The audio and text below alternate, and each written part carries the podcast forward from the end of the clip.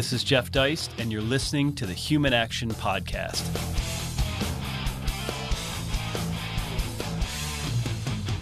Hello, everybody. Welcome back to the Human Action Podcast. As always, I am your host, Jeff Deist.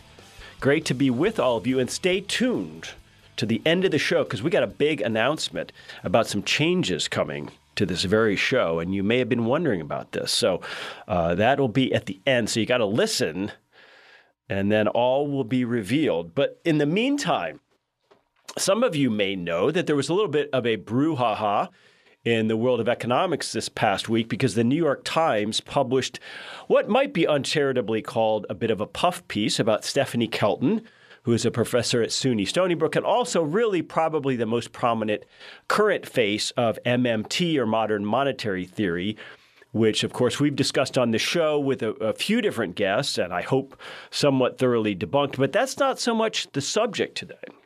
Uh, we're joined by our great friend, Dr. Peter Klein. Many of you know him as a senior fellow at the Mises Institute, also a professor of business and economics at Baylor University.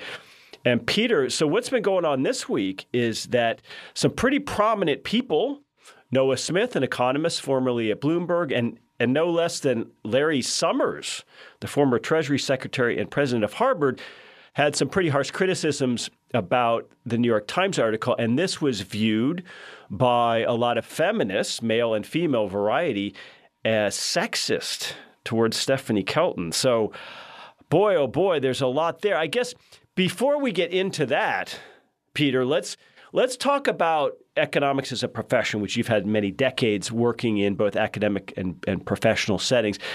There's this idea that economists, relative to other social scientists, are more conservative, and there's actually been some data and some studies around that. So, so what, give us your take on that for starters. Yeah, Jeff, um, it's a great question, and thanks for having me on uh, the show. Uh, it is it is true that compared to many other academic disciplines economists are more likely to be sympathetic to free markets, are more likely to think that a government should play a limited role in the economy, and to have have social and political views that are uh, at least not sort of on the far left. But remember, this is you know, it, it, that's sort of damning with faint praise. In other words, yeah, compared to the median sociologist or anthropologist, the typical economist probably seems like a far right or uh, on, on the economic sphere, you know, extreme free market fetishist.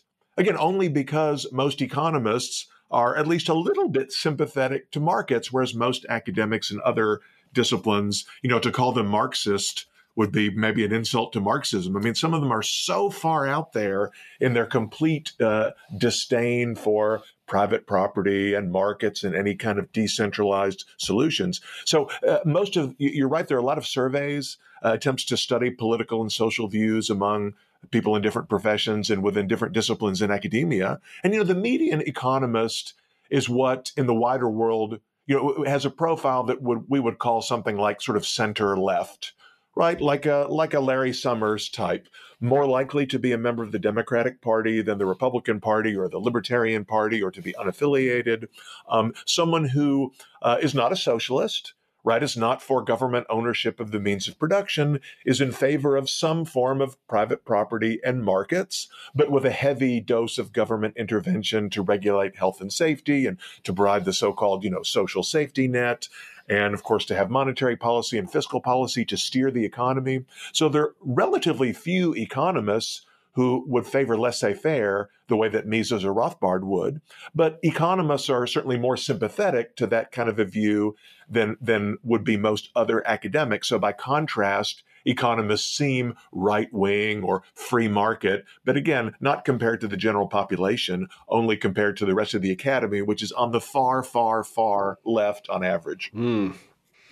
Well, this almost sounds like the left's argument. When you study something, you actually become more sympathetic to markets, right? And the left makes this point about why so many professors in general are left wing because when you care enough to go get a PhD, you're, you've self selected.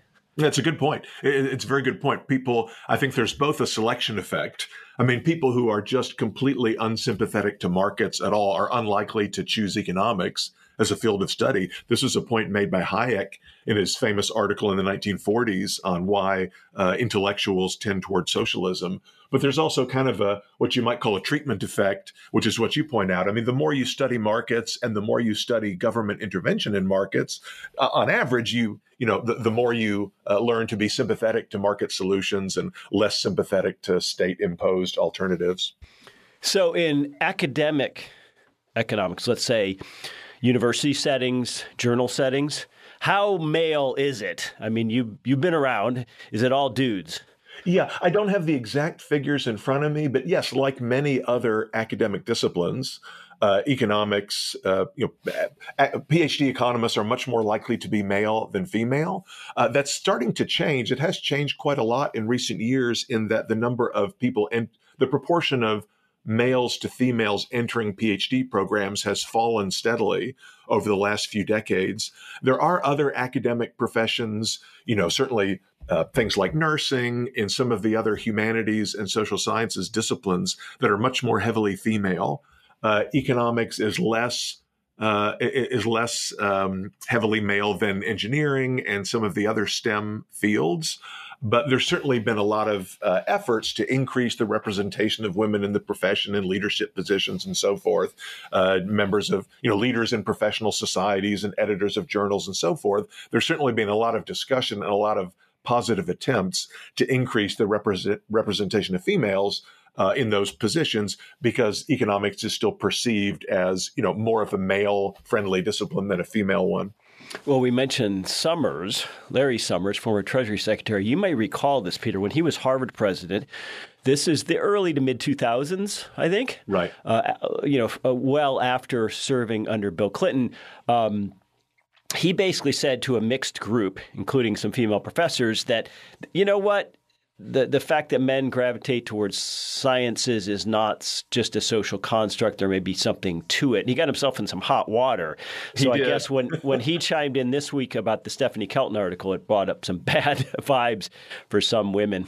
Yeah, you're exactly right. But Jeff, uh, uh, on the Summers issue from several years ago, that uh, that episode really illustrates how talking about issues of gender uh, and other demographic, you know, characteristics in this context um, it, it's really kind of a third rail. I mean, if, if you listen to the interview, uh, listen to the speech, it was actually a panel discussion, or you look at the transcript, what Summers actually said is something like, I'm paraphrasing, you know, among the six potential explanations for the underrepresentation of women in uh, the STEM fields is interest, differences in interest and aptitude on average. He didn't say that was the explanation. He said that is one of the six or so explanations that is out there. And then he mainly talked about the other five.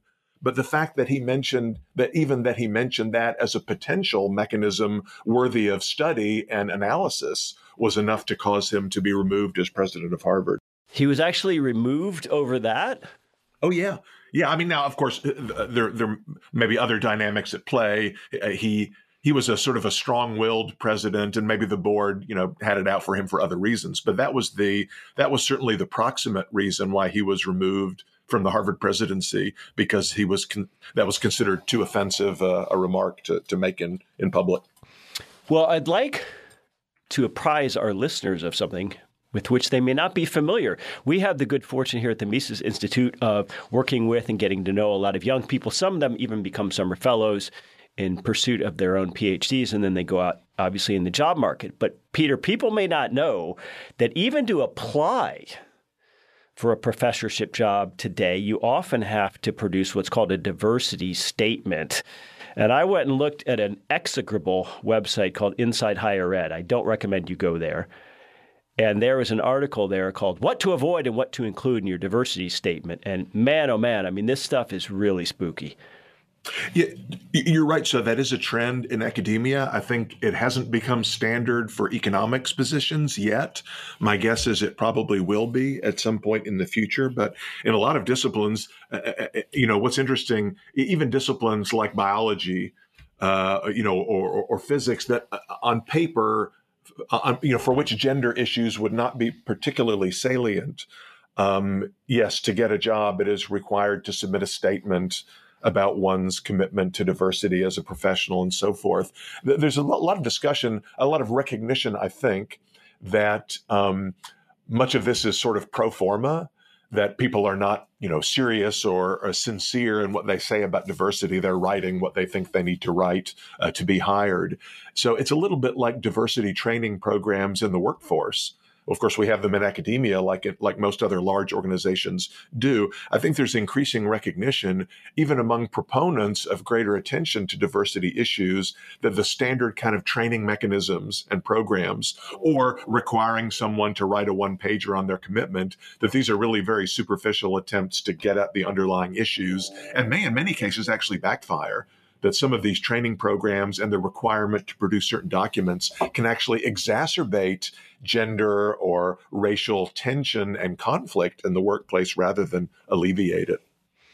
Well, I hope it's superficial or pro forma because it's not how we ought to be hiring people in this world. But nonetheless, Peter, I think let's take a school like UC Berkeley. I mean, if you're applying there and you happen to be a 28 year old white male, uh, you're probably going to have to have a, a, a, diversity statement or some sort of commitment to that that's that's totally apart from your substantive work or output um, to even be considered. I mean, this is a reality. Yeah, you're, you're exactly right. I mean that for, for all candidates. Uh, you know, some some formal statement about how they feel about these issues is increasingly a requirement for lots of jobs. I mean, you know, of course, there are all sorts of issues about um, uh, as you pointed out, you know, is that is that related to one's capability uh, to perform the role? But also, is it fair to require people to disclose, uh, you know, deeply held personal views on difficult issues uh, in, in, order to, you know, be qualified for for employment? So, yeah, these are really uh, there's uh, there's sort of been a sea change in the last couple of decades, and academia, as often is the case, is sort of at the frontier of some of these new movements. But I suspect that we're going to see it increasingly at Fortune 500 companies and in all other walks of life. Right. And as women and other minorities get into positions and start um, issuing opinions, let's say on Twitter, which is a pretty rough and tumble place, the question becomes should they be subjected to the same kinds of criticisms and in the same manner as yeah. men, or should we change? And I guess the word is feminize our approach to discussion and debate in academic circles. And here's a great example of that. A couple months back, there was a woman uh, named Isabella Weber. She's a prof at UMass Amherst, and she wrote an article for The Guardian, really terrible article, uh, saying that uh, price controls are a powerful tool to fight inflation. So, no less than Paul Krugman chimes in and says, No, no, no, no, we don't want price controls. God bless him. And then a couple days later, and I'm going to quote him, his tweet deleting with extreme apologies my tweet about Isabella Weber on price controls. No excuses. It's always wrong to use that tone, tone, against anyone arguing in good faith. And by that, he means people on the left. People on the right can never be, have good faith, by the way. no matter how much you disagree, especially when there's so much bad faith out there. And it just struck me that what a weaselly little thing. And, and why shouldn't Isabella Weber have to roll up her sleeves and be engaged in the rough and tumble of Twitter if she yep. wants to? Yeah, yeah, you're exactly right. I mean, the the the um, article or the the incident with which we started the conversation, uh, where Stephanie Kelton wrote this piece, or sorry, there was a a, a puff profile, a, a, a sort of fawning profile of Stephanie Kelton in the New York Times, and and you know all of the sort of mainstream center left types you mentioned several of them already uh, they pointed out that the you know that mmt is not a serious you know set of doctrines or ideas but just sort of a political manifesto. Nobody in the academy takes mmt seriously. Why on earth was the new york times giving space to this glowing profile of stephanie kelton? The response was as you pointed out uh, well because stephanie kelton is female uh, you know, sort of piling on and, and, and, and criticizing her inclusion here seems unfair. It looks like bullying. And because the author of the piece is female, uh, that was also thrown into the conversation that, well, especially you know male economists should not be criticizing the author of this piece because she's because she's female. I mean, as you as you point out, I think what makes a lot of people uncomfortable is understanding the ground rules. Okay, so is it the case that um, you know, people of all genders, all ethnicities, and so forth should have their words, their ideas on Twitter evaluated, criticized, praised, whatever, you know, independently of their demographic characteristics? Or should the demographic, demographic characteristics of the tweeter be taken into account in how one engages with the tweets? Or for that matter, Jeff, to bring up a closely related issue, how should a person's academic record be scrutinized. As we're having this conversation, there's a lot of discussion about uh, uh, Joe Biden's latest set of nominees to the Federal Reserve Board. One of them is a woman named Lisa Cook. It turns out that Lisa Cook and I were graduate school classmates at Berkeley. She was a couple years behind me, but I would consider us to be friends or friendly, even though we haven't had a lot of contact since grad school. She's now a professor at Michigan State, and she has been nominated for one of the vacant uh, seats on the Federal Reserve Board. She's also a black female. And so, as you would expect, there's been a lot of conversation about how she would be the first black female, uh, you know, member of the board. And at the same time, there has been much discussion, not only in you know congressional hearings, as is often the case when someone with maybe controversial views is nominated, but also on social media about her her qualifications for the role. And you know, in many ways, she has a different kind of a profile than the profile of most of the academics who have served on the board. She's not a specialist in monetary economics. She hasn't written a lot on that particular topic. Her, her area of expertise is more on economic development, but particularly on racial issues, race relations, racial bias in uh, financial markets and so forth. Now, one could argue that these are legitimate, you know, from the Fed's point of view. Well, we want someone on the board who does specifically those things, but uh, the Biden nomination did not make that argument at all. And so, because Lisa is a black female, it has been there's been sort of a backlash against the criticism of Lisa. And and it's kind of like the argument with Stephanie Kelton. People say, well, uh, you know, her record is being scrutinized more carefully. She's being criticized more harshly than previous nominees uh, to the Board of Governors. I think objectively, so number one, I think objectively that isn't the case. Uh, I don't see anything in the discussion of her qualifications or her characteristics that is any different in tone, any different in substance from the discussion of any other nominees' characteristics or qualifications. But, uh, you know, even if it were, the related question is well, should there be a different standard? I mean, should a female academic, a female professional, a black female academic or professional, should that person be held to a different standard? Uh, maybe the criticism should be a little bit lighter, or it should be a little bit, uh, you know, more friendly. People should, you know, back off because uh, you know because we we want a person with those characteristics to serve in that role. No one will come out and and have a very candid conversation about these issues, but in my mind, that's really what's going on. Is she being criticized more harshly than others? And and if not, then is that okay, or or should a different standard apply? Well, I think the answer is no. A different standard shouldn't apply. Yeah, well, that's the conventional, of course, view in most scientific and professional fields, as as as we know. You know, that is not the view uh, that obtains in sort of contemporary discussion of these issues. We we had a conversation on our campus earlier this week about uh, uh, about diversity and, and how it plays out in various uh, parts of academia. You know, there are two conventional views. One is if if we if we make the issue race, there there's a conventional sort of colorblind view. People should be judged on the content of their character and not on their, you know, superficial demographic characteristics.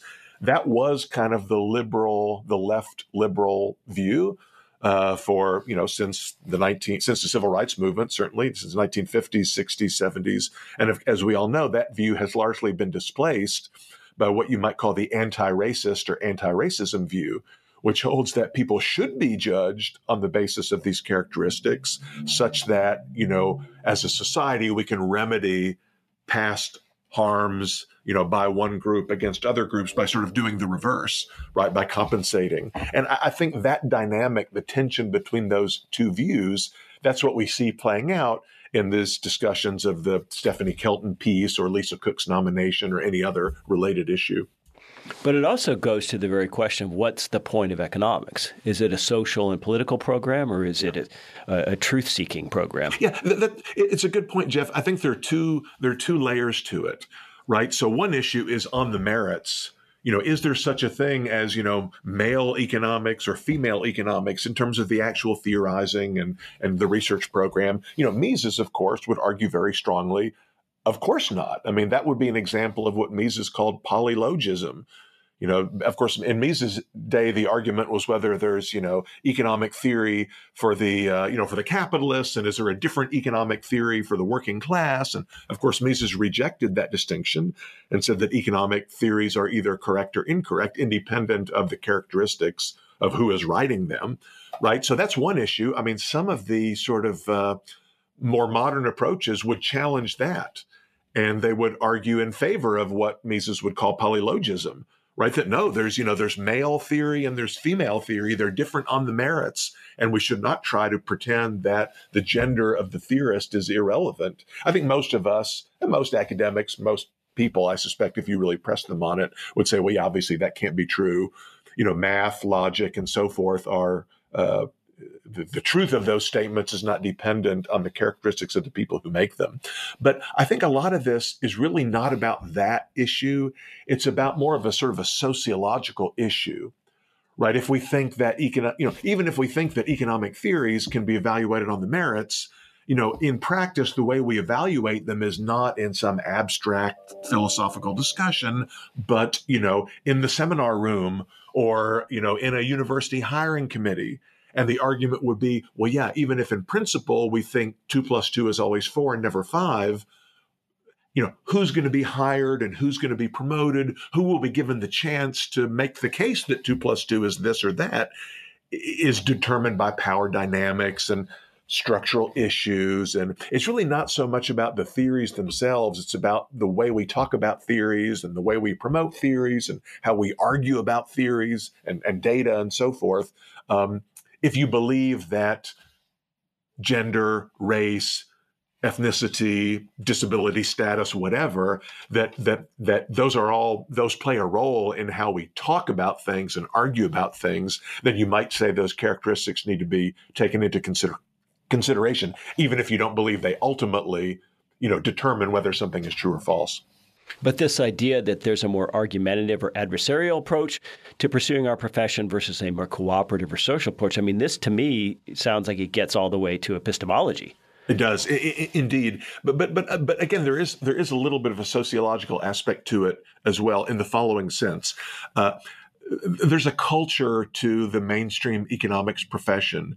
And, and it is different. I mean, Jeff, you know, I've, I've taught in an economics department. I've taught in uh, a management department of a business school. I taught in an ag and resource economics department. There are different cultures just in terms of the way people interact. Econ is known for a particularly, how shall I say? I don't want to say it's a nasty culture. Uh, maybe it's better described as a snarky culture right? So when an when an academic economist or a professional economist pre- presents research in front of a seminar crowd, it's usually pretty feisty. Lots of objections, even from the you know opening sentence. People are pointing out flaws and criticisms, and I, I think it is fair to say that that culture promotes a dynamic where sometimes people are raising objections just to show how clever they themselves are, not because they really have a substantive objection to what's being said. You won't find that at the Mises Institute, at the AERC, or really within the Austrian community. But within the community of economists at large, there is a little bit of a, you know, uh, an emphasis on one-upsmanship and just sort of being clever and being very argumentative. That's that's completely different if you go to an academic seminar in history or in political science or in sociology, people are quiet and respectful. They don't ask many questions. You might get a friendly softball question at the end. Jeff, I personally prefer the former to the latter. I find the latter to be dull and uninformative, but I do recognize that for some people, the former style you know, is sort of grating or, you know, it rubs some people the wrong way. So, partly tied up in this conversation, I think, is the view, maybe you see it on Twitter too, that economists are kind of, they like to be nasty to each other. And people who aren't familiar, people don't understand that that's just sort of the culture. They may think, oh, this is, you know, this is misogyny or this is, uh, you know, this is sort of some sort of inappropriate behavior uh, that that needs to be stamped out. And so I think outsiders who look at these things on Twitter, right? What what what uh, Krugman wrote about Stephanie Kelton on Twitter, what Noah Smith wrote, uh, Jason Furman is another one who. Uh, you know, respectfully but very strongly criticized what was in that Stephanie Kelton piece. I think there's some outsiders who would look at that and say, "Oh, that's really nasty," and it's it's it's males, you know, older males saying nasty things about a female. In Stephanie Kelton's case, a female of the same age. In the case of the author of the New York Times piece, a younger female, you know, oh, that looks like bullying. It looks like, uh, uh, you know, just aggressive. It looks like nastiness. I think most economists and probably a lot of academics who looked at those Twitter threads thought they didn't think that at all. I mean, it didn't just it was just sort of this is the typical this is the way we talk on Twitter. Uh, so, you know, it's a bit of a perception issue, I think. But when it comes to an adversarial debate, what if economics is really being practiced on Twitter more than it is in an academic yeah. setting at this point? Yeah, it's a good question. I mean, uh, look. Also, if you think about what goes goes on behind the scenes in the journal review process, I mean that's highly adversarial, and referee reviewer comments and economics are even if they actually like your paper, they tend to be very negative and very discouraging. And I mean, but the view is that's how we arrive at truth or something we think is truth through this adversarial argumentative process. I don't know how journal reviewing would work if reviewers were expected to just be lovey dovey towards authors. I mean, then how would we sort of ever figure out what ideas are true and what what ideas aren't true? So there certainly is a epistemologically we, we do need an adversarial culture to some degree. Otherwise, we can never sort of figure things out. We have to test our ideas against other people's ideas and throw out, you know, reveal our evidence and let other people challenge that evidence and so forth. You know, can that be done with a little bit less of an edge? I mean, who, who knows? But um, I think in general, the, the sort of more adversarial culture of economics has probably been to economics' advantage right? It's led to more maturity, greater development, better ideas coming out than in fields where you don't have that kind of culture. Well, if economics is being infused with identity, it's also infused with politics, right? I mean, a lot of the almost reflexive support or distaste for MMT, for example, probably falls a little bit along one's ideological or political views. Uh, Jeff, there's no doubt about it. And in fact, I, I was thinking about it this morning. Um, you know, for, for, for us as, you know, as Austrian school adherents, how do we respond to the criticism of mainstream economists like, like Noah Smith and Krugman and Furman? Uh, uh you know, part of their criticism of MMT is it's nonsense. It's not, you know, but, but part of their criticism is, well, MMT is not really a proper economic, it's not a set of proper economic theories because it doesn't use formal mathematical models right? So the natural, you know, of course, well, wait a minute. What about us? Austrians typically don't use formal mathematical models either. Uh, are we also not scientific, just like MMT? Well, in fact, in some of these Twitter threads, some snarky people said the same thing. Oh, yeah, what's what's going to be next? Is the New York Times going to profile Austrian economists and take them seriously? Ha ha ha! What a joke, right? So, so how do how do you and I respond to that? We could say, oh well, uh, you know, you hurt our feelings.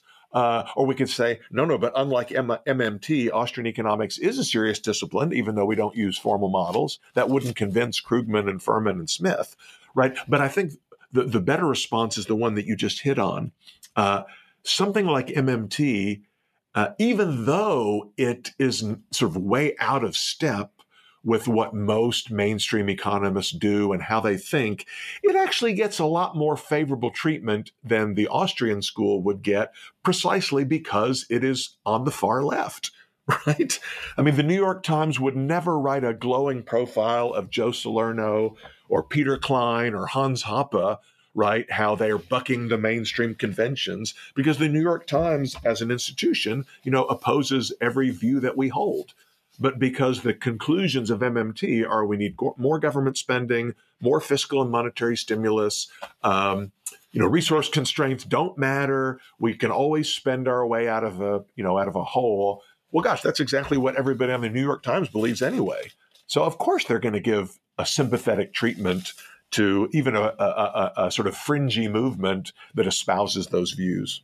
And that it has a female face doesn't hurt either. Oh, I, I'm, I'm sure you're right. Although I, I, the funniest thing to me in Larry Summers' comments on MMT uh, on the Kelton piece is that he said uh, in one of his Twitter threads, he said, "Yes, it, it's crazy that uh, the the New York Times is giving this favorable coverage to MMT." Now, I do think this is this is Summers. You know, I, I do think that we should take some alternative schools of thought seriously, like Marxian economics and post Keynesian economics. The New York Times ought to be writing about those as valid alternatives to uh, uh, to, to mainstream economics. And of course, you know, my reaction, yours was probably the same as, oh my gosh, if anything is even more kooky than MMT, it's Marxist, it's Marxist economics and post Keynesian economics. So that would, you know, that's that's definitely not a step in the right direction. Well, the one thing about MMT, how it would look in practice, I think, would be more transparent, perhaps, than the more circuitous system we have now of monetization of debt, right? I mean, we could see what Congress was doing and spending and what the Treasury was issuing. Uh, in, theory, anyway, MMT doesn't even require a central bank. No, no, it, it, that's a good point. And actually, I mean, uh, I guess we don't have time on this podcast to get into a lot of the details about MMT. But I mean, in many ways, I have a little bit of sympathy for the MMT, you know, for MMT proponents because, um, you know, it's it's really not that different from mainstream Keynesian style macro. It you know it differs in its manner of expression, and uh, you know it, it's it's different on the edges, right? I mean, really, the ultimately what it comes down to in terms of the differences between mainstream Keynesian macro and MMT style macro is you know do you think that in practice empirically resource constraints are going to be binding enough you know that if excessive excessive debt and monetary expansion will lead to inflation. Right? The underlying analytics are really not all that different. It's just, you know, if, if you if if I can put it this way, MMT is almost a reductio ad absurdum of mainstream Paul Samuelson style Keynesianism. And of course, the Keynesians don't want to put it that way because it doesn't make them look so good. I think that may be one of the reasons why they're so eager to denounce and distance themselves from MMT because maybe they recognize MMT is really a close cousin. It's like if you take everything that we as Keynesians say seriously, it kind of leads to MMT. Well, if you're a Keynesian, you probably don't want you don't want people thinking thinking that way. Well, I'd like to close the show with some optimism. Uh, universities may be deeply left wing in orientation. It may be very tough for a young a white male, let's be frank, to get a job in certain academic settings in terms of a tenure track professorship. But the upside here, Peter, is that young PhD uh, graduates in economics, they are getting hired. I mean, it's a pretty bright job market. It might be at a place like Amazon yeah. uh, instead of the Fed, but I mean, people are getting jobs. No, it's, it's a good point. I mean, the academic market, uh, of course, has been a little bit depressed in the last few years, and and as at the moment, right, firms that are that are interested in people with good technical skills and people who understand how the economy works, you know, they are let's put it this way. They pay a price in the marketplace for hiring on something other than competence and expertise right? They have to these firms have to pass the market test every day. Universities do not right? Universities are either state owned enterprises or or nonprofit uh, private uh, organizations. They don't meet any sort of market test. It's really, you, you don't pay much of a price for indulging a, a weird ideological or demographic preference uh, whereas you do not as much as maybe we would like in an interventionist economy, but you do to some extent if you're hiring at Amazon or Google or or, or Apple. So yeah, maybe there are better opportunities for for uh, academic economists and, and others who don't want to play that game the game we've been talking about to go into the private sector or to go work for a really effective nonprofit organization like the Mises Institute. Well, I still think there's a great case for studying economics, whether you're going to make that your profession or not. I think everybody should. And so, uh, as we wrap up the show, we're going to link to the Stephanie Kelton uh, puff piece, as it's being called in the New York Times. We're also going to link to Noah Smith, formerly Bloomberg, his Substack article uh, from a macroeconomic perspective of why it was so wrong and why they shouldn't be celebrating that. So you might find that interesting uh, if you studied or followed MMT at all. So I want to thank Peter Klein for his time today. I want to thank all of you for listening and stay tuned as we make a special announcement at the end of this show. Thanks, Peter. Thanks, Jeff.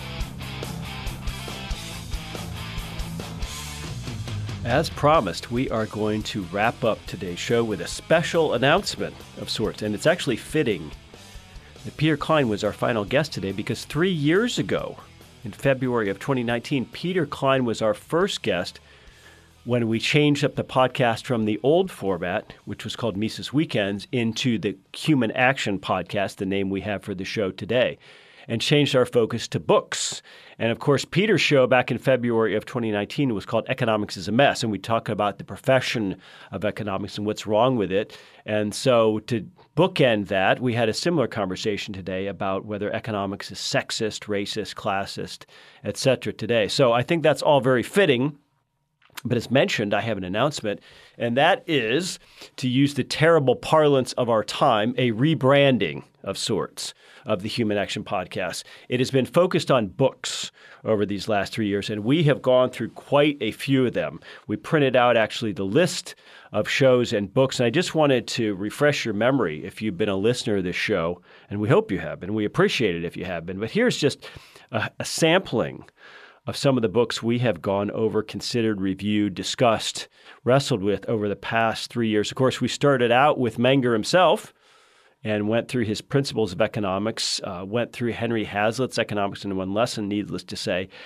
With multiple guests, oftentimes multiple shows, we worked our way through a lot of the major Mises' works. Of course, a multi episode show on human action, but we also covered bureaucracy, the anti capitalistic mentality, socialism. Uh, so, made our way through a lot of Mises. And then, as far as Rothbard, uh, Man Economy and State was Herculean effort. We had multiple shows, multiple guests on that. But in addition, we actually covered the case against the Fed. What has government done to our money? Had a great show on anatomy of the state. Had a great show, I believe, with Tom Woods on the betrayal of the American right. Enjoyed that. And of course, a few episodes on the ethics of liberty. And I think the last thing we did from Rothbard was several shows on his two volume uh, thousand page uh, history of economic thought. So really enjoyed and learned a lot from that, which was really my personally my first time, my first foray through that book. And of course, we covered Hoppe. We covered his uh, views on praxeology and method. We covered democracy, the God that failed, in a couple different episodes, and his argumentation ethics. So enjoyed that along the way. And Sometimes we took a break from the main thrust of Austrian economics and considered some other authors or some one off books. We spoke a couple different times to Saifedean Ammous, the great economist who wrote the Bitcoin Standard. Uh, we talked to Per Bylund on his book, The Seen, the Unseen, and the Unrealized, and had him on several shows.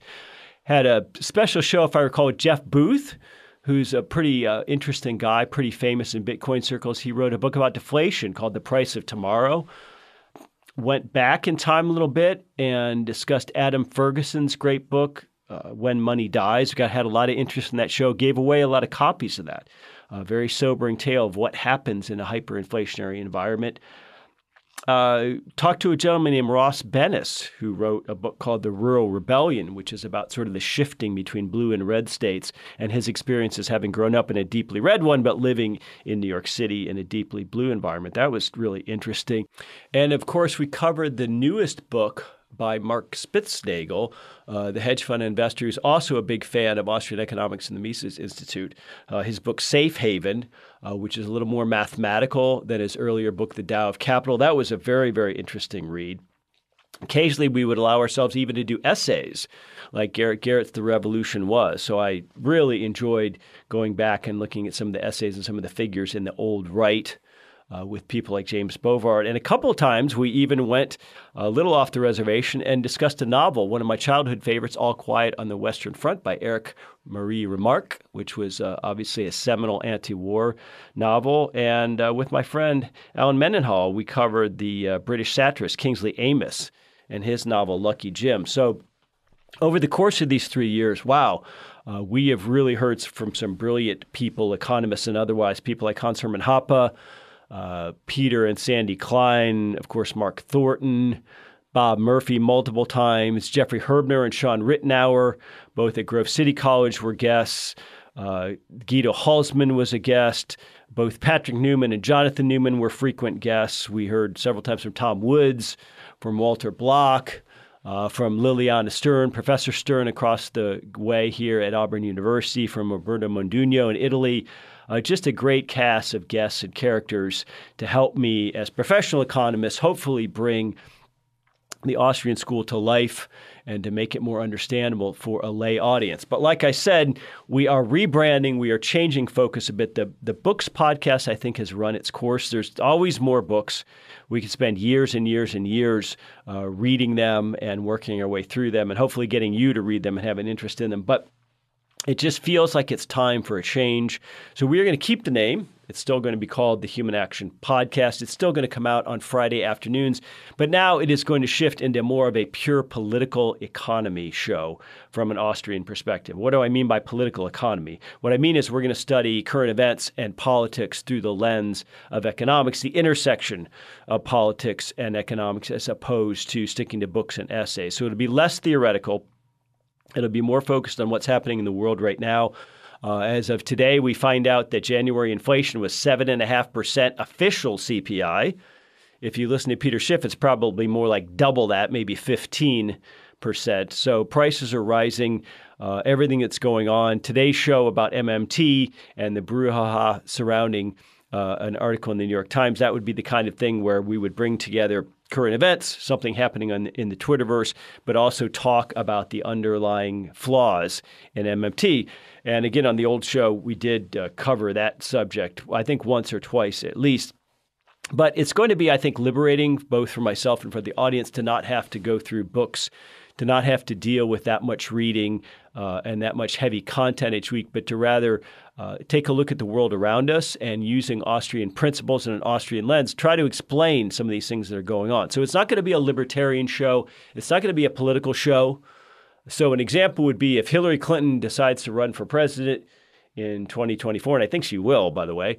Uh, you know, we wouldn't cover that uh, on the show per se, but if Hillary Clinton makes a particularly bad economic pronouncement, then that's the kind of thing that would be absolute fodder for the show. So, the second part of our announcement is I'm going to have a co host, and that is going to be none other than the great Bob Murphy, who has just finished, of course, his book on money mechanics uh, which we published uh, in the fall, well, actually closer to Christmas here at the Mises Institute. It's a book you have to read if you haven't already, and it's got separate chapters on all kinds of things, including inflation and the origins of it. So, Bob and I are going to do a show at the end of every week. We're going to sort of look back at the week that perished, to borrow a phrase from Taki Mag, and we are going to really apply an unstinting Austrian perspective to explain all this. So when Stephanie Kelton is arguing with Noahpinion, Noah Smith on Twitter, or Paul Krugman, or Larry Summers, you know, we're going to be able to come along and say, you know what, both of these camps are wrong.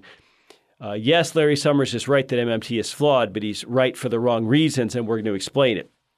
So I'll be looking at current events and coming up with topics and feeding those to Bob. Bob will play the role of the economist who's helping us understand and explain things from an Austrian perspective, but much more current real world things, current real world topics. So we might call it applied economics, but it's definitely going to be a political economy show. And I think it's going to be totally unique in the sense that there really aren't a lot of political economy shows out there. There are certainly economics podcasts and there are certainly podcasts talking about various players in economics, but there is not, to my knowledge, a show from an Austrian perspective that is really looking at current events and explaining them in terms of economics. So I'm excited about the show. It'll debut in just about two weeks. It is going to have a video component.